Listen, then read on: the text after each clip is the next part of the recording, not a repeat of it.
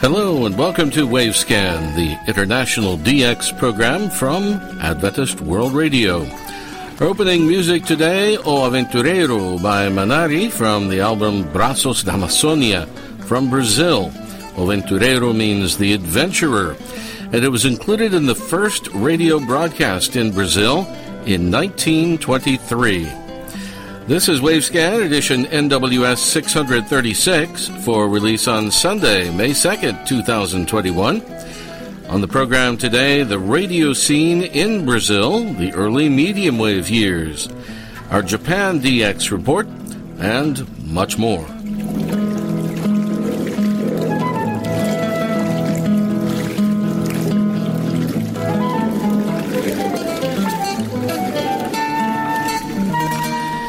The interesting story of medium wave radio broadcasting in the South American country of Brazil can be traced back to its very earliest beginnings in the year 1922, when a temporary demonstration station was installed in what was back then their national capital city, Rio de Janeiro. The Independence Centenary International Exposition, as it was known in English, was open for a little over half a year, and it was staged as a 100th anniversary celebration of Brazilian independence. Here's Ray Robinson now with the early medium wave years in Brazil. Thanks, Jeff. This World Expo was held in Rio de Janeiro from September the 7th, 1922 to March the 23rd, 1923, and it was planned as an opportunity to display Brazil's growing industrial development and also to focus on the nation's increasing potential in the international marketplace. The fair pavilions were constructed alongside Rio Branco Avenue in a landed area of Rio that was specially built just for the occasion. The Brazil Expo, which attracted participation from 14 countries in Europe, Asia and the Americas, was staged in a dozen specially designed and newly built tall ornate pavilions. The rolling attendance from all over the world was in excess of 3 million people. The location for a unique though temporary radio broadcasting station during the Expo was the summit of Mount Corcovado, upon which subsequently stood the Catholic-inspired statue of Christ the Redeemer. This statue, standing 125 feet tall, is only a little lower than the equally famous Statue of Liberty in New York. Back at the time of the radio station in 1922, the basic platform for the Christ the Redeemer statue had already been constructed. In preparation for the World Expo radio broadcasting station in Brazil, Mr. L.A. Osborne, president of Westinghouse at East Pittsburgh in Pennsylvania, visited Rio de Janeiro. He received approval for the installation of the station from both the government and from the management of the Brazilian Light and Traction Company, upon whose land the station would be installed. The Brazilian Light and Traction Company was already operating a Swiss-made passenger cog railway up the side of Mount Corcovado, and they agreed to provide electricity for the radio station. The new medium-wave broadcasting station for Rio de Janeiro was similar in design and layout to the already famous two-year-old KDKA in Pittsburgh, Pennsylvania. The original medium-wave WJZ in Newark, New Jersey was also a similar copy of KDKA. The equipment for this new radio station in Brazil was manufactured and assembled at the Westinghouse factory in Pennsylvania. It was tested on air, and it was then packed and shipped to Rio in June 1922. Two self-supporting aerial masts were erected at the top of Mount Corcovado, each standing 125 feet tall, 153 feet apart, and a 6-wire flat-top antenna system was suspended between the two masts. Back then, a counterpoise system was normally suspended above ground level underneath the aerial system, but in this case the counterpoise in two widely separated sections was suspended above ground level but running down the mountainside for 100 feet. The radio frequency feed from the transmitter was fed by a single wire running up the mountainside to the antenna system. The antenna system for this radio station was at times above cloud level, and there must have been some form of protection from lightning strikes. However, there's no record of lightning causing any damage to the electronic equipment.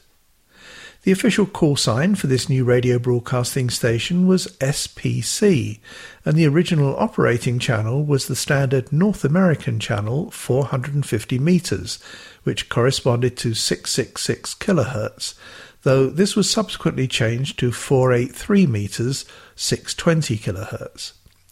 All of the radio equipment, the studio and the 750-watt transmitter were accommodated in a single room made available by the Mountainside Tramway Company.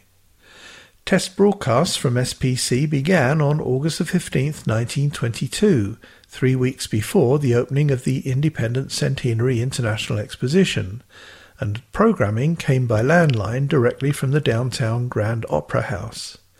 These live broadcasts, in Portuguese of course, were on the air each afternoon and each evening, and one of the musical renditions in the opera was O Aventureiro, the Adventurer, as we mentioned at the beginning of our program today. Official broadcasting began 10 days later on August 25, 1922.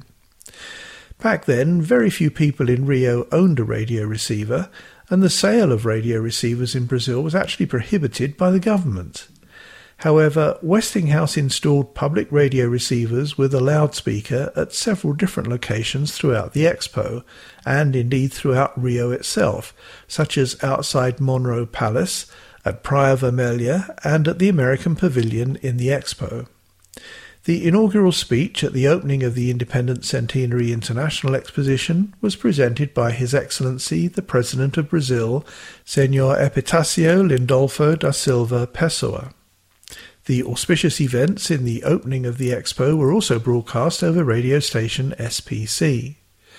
Newspaper reports and monitoring reports from ships at sea indicated that the programming from radio station SPC was always heard loud and clear.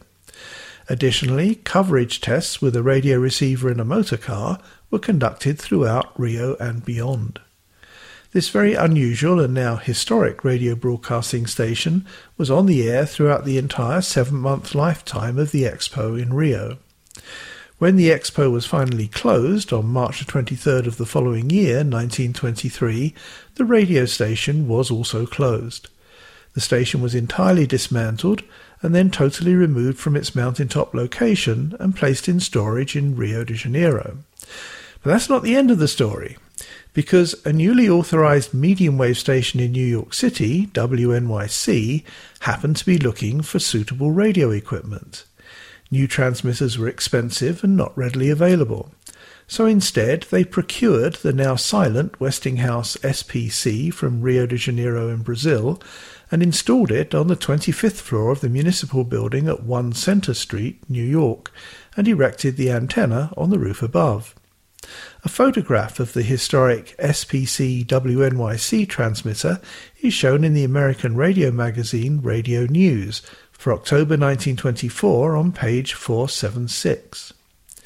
New York's new medium-wave station, WNYC, was officially opened with a special inaugural ceremony on the evening of Tuesday, July 8, 1924. The station was owned by the City of New York. It radiated 1 kilowatt on 570 kilohertz, and its daily schedule of programming began each evening at 7:30 p.m. Over the intervening years of close to a century, New York's WNYC has undergone many changes and developments. The original studios were in the Municipal Building, and subsequent locations have been on Varick Street and at Hudson Square. Ownership has changed also, though they're still a public station, not a commercial station. The transmitter location was moved from the Municipal Building to Greenpoint, New York, and then to Kearny in nearby New Jersey. 4 different medium-wave channels have been allotted to WNYC over the years, and they operate today as one of New York's most valuable radio stations with 10 kilowatts on 820 kilohertz. Radio station WNYC has also made 2 different attempts to implement shortwave transmissions. In 1937, they requested approval from the FCC to operate a shortwave relay station as a program feed to other public radio stations throughout the United States, though this request was denied. And then 3 years later, beginning in 1940, they did operate a small 1 kilowatt shortwave transmitter under the call sign W2XVP. This broadcast on 26.1 megahertz, initially with the intention of countering the shortwave punch of the Axis powers with broadcasts in Spanish or Portuguese to South America. However, that was somewhat of an overreach, and they instead settled on using it from 7 to 9 p.m. nightly to rebroadcast regular programming from WMYC, which at that time closed down at sunset. This lasted until 1942, when this transmitter was also dismantled to make way for a new FM transmitter used to launch WNYC-FM in March 1943. Evidence would suggest that the historic original medium wave transmitter was discarded, perhaps in 1928, at the time when a new antenna system was installed. Back to you, Jeff. Thank you very much, Ray Robinson at KVOH in Los Angeles. Well, shortwave signals are one way that official time is disseminated across the country of Canada. Interesting article was in a recent edition of Radio World by James Careless, and he's talking about the station CHU. CHU, Canada. Coordinated Universal Time. 4 hours, 28 minutes. 4 heures, 28 minutes.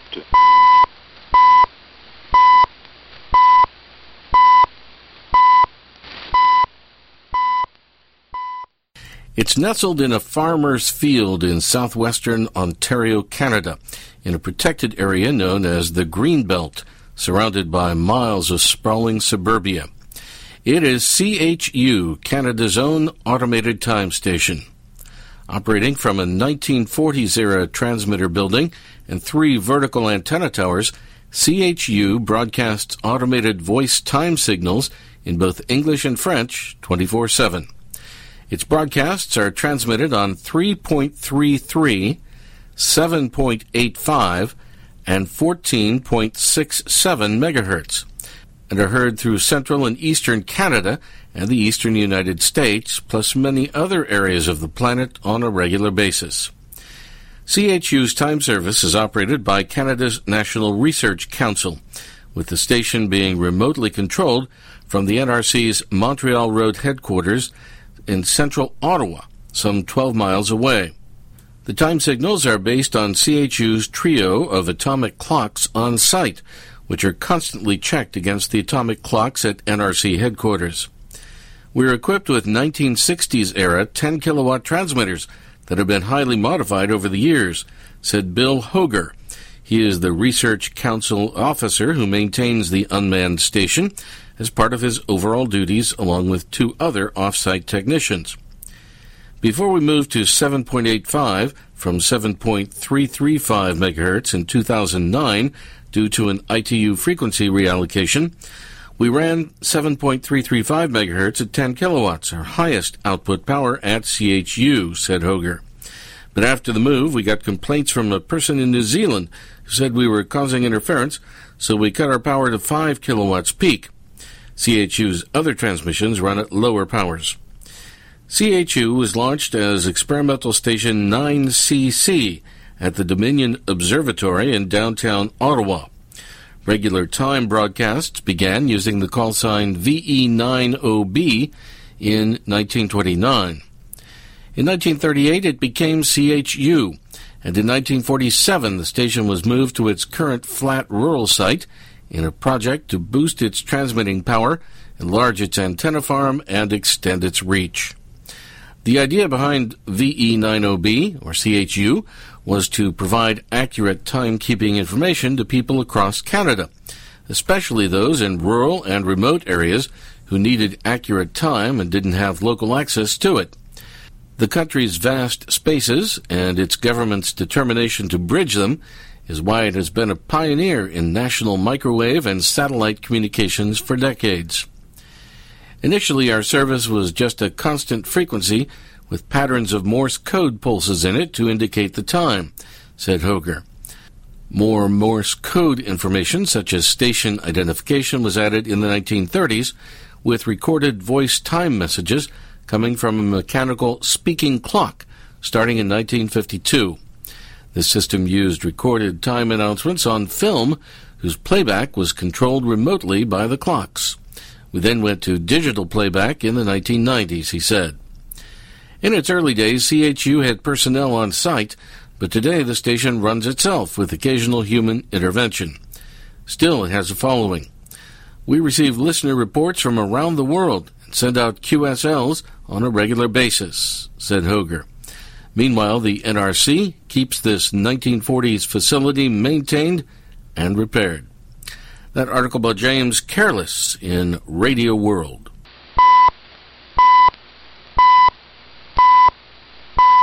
CHU Canada, temps universel coordonné, 4 heures, 31 minutes.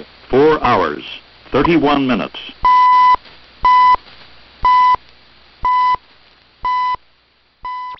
CHU there in Canada.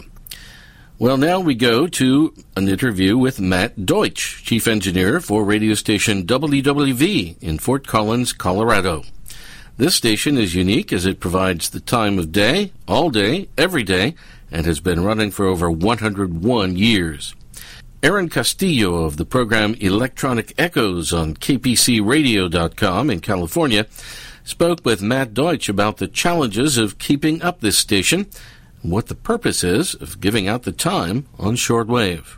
Greetings from what we sometimes say is what we believe to be the world's oldest continuously broadcasting radio station. A lot of people might dispute that, depending on how you define continuous, but it still sounds good. WWV broadcasts coordinated universal time. So could you please explain to us UTC? So could you please explain to us what UTC is and why it is the standard of time in shortwave radio? Okay, yeah, it's good point is that we do broadcast, since our broadcasts are on shortwave, they go virtually worldwide, can be heard if conditions are right and you have a good receiver, it can be heard just about anywhere in the world. And we broadcast UTC, which some people would also call Zulu time or Greenwich Mean Time. What it is a the time on the prime meridian.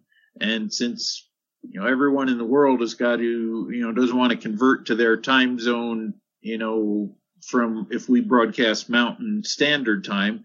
What makes it easier is just going with the UTC or the GMT, as some people call it.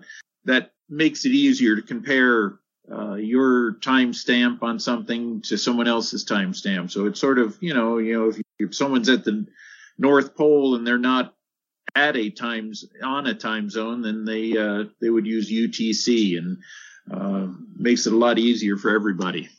All right. So could you tell me about what got you into radio? What was your first memory with the medium? Wow. It's, I was reflecting on that last night after reading your email, and I guess I would have to go back to when I was in junior high school, and persuaded my parents to buy me a AM/FM radio, which was pretty extravagant back then. AM/FM radio to have in my bedroom and listen to music.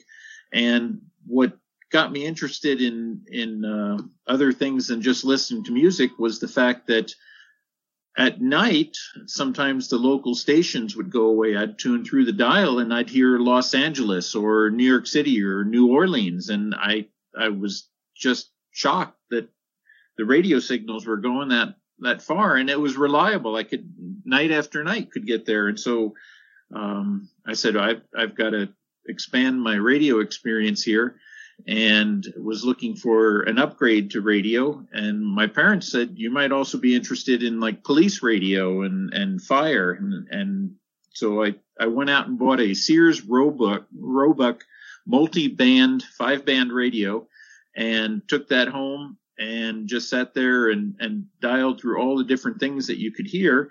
And one of the things was a shortwave band. And, of course, one of the first things I came across was WWV, listening WWV. And so I annoyed everyone in the household by going around setting everyone's clocks, because, we used to, back in that day, we used to plug the clocks into the wall outlet. And so I'd go around and make sure everyone's clocks were on time. And if we had a power outage, I'd go out and set everyone's clocks to the exact second. That was Matt Deutsch, chief engineer of WWV, speaking with Aaron Castillo of the Electronic Echoes program on kpcradio.com in Los Angeles. We'll have more of their conversation next time on WaveScan. Hello and welcome to the DX Report of the Month from Japan Shortwave Club, edited by Toshi Otake, and I'm Yuki Kotsuji. We have several DX reports from our club members this week. HLL Seoul Meteorological Radio from Republic of Korea was heard on 5857.5 kHz on USB mode on April 1st from 1308 to 1356 UTC in English, Japanese, Chinese, and Korean. SIO rating was 544. Meteorological information was presented by a female announcer. TWNX via Naga City, Philippines, was heard on 1611 kHz on March 24th from 2030 to 2052 UTC in Filipino language. Talk program by two male and female announcers was on the air. ID was given at 2040.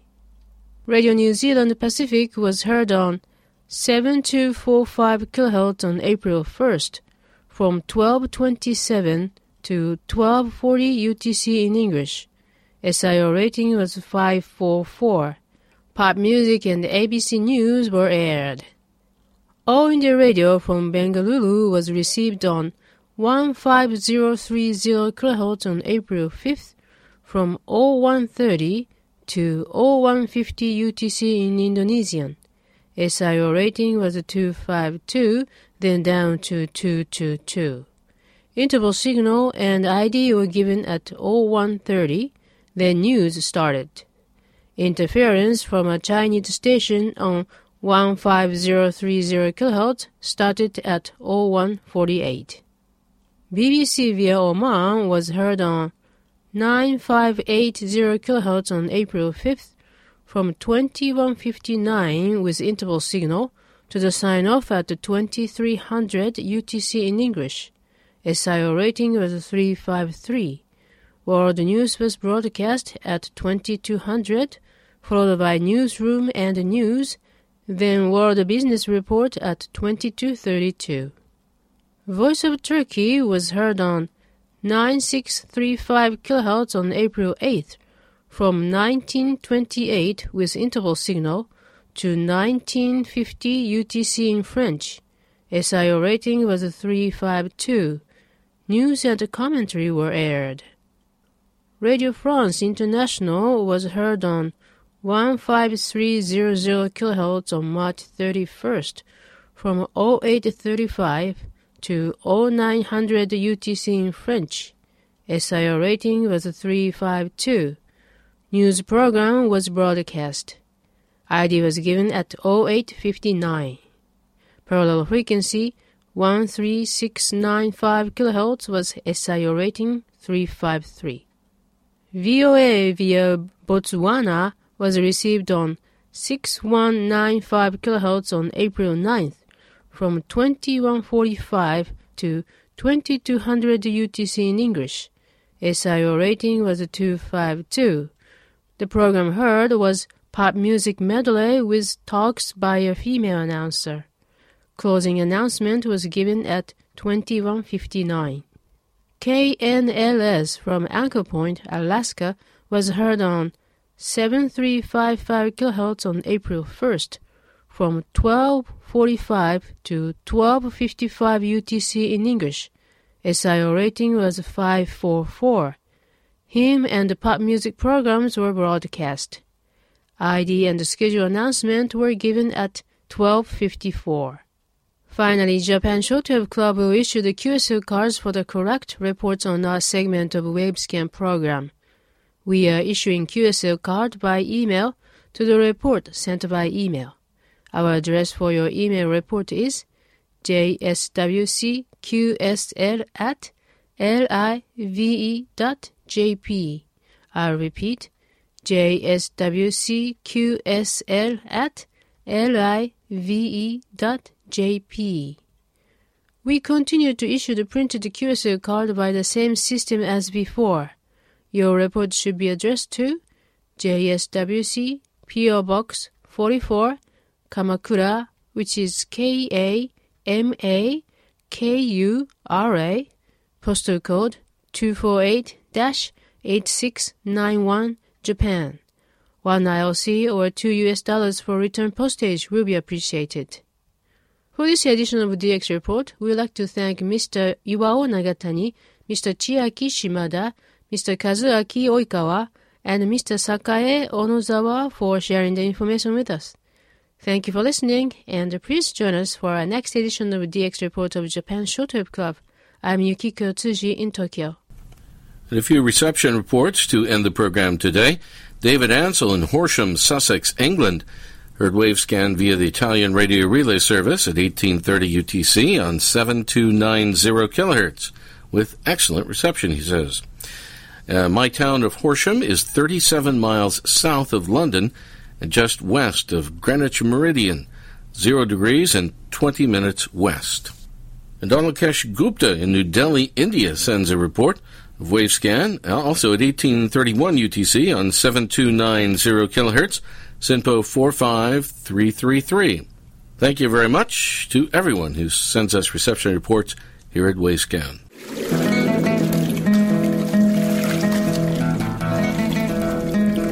And we end today's WaveScan with more of O Aventureiro from Brazil.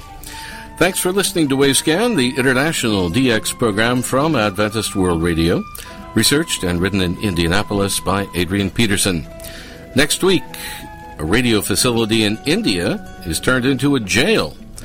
And our Philippine DX report, among other items. Several QSL cards are available for WaveScan. Send your AWR and KSDA reports for the program to the AWR address in Thailand. Stay tuned for that.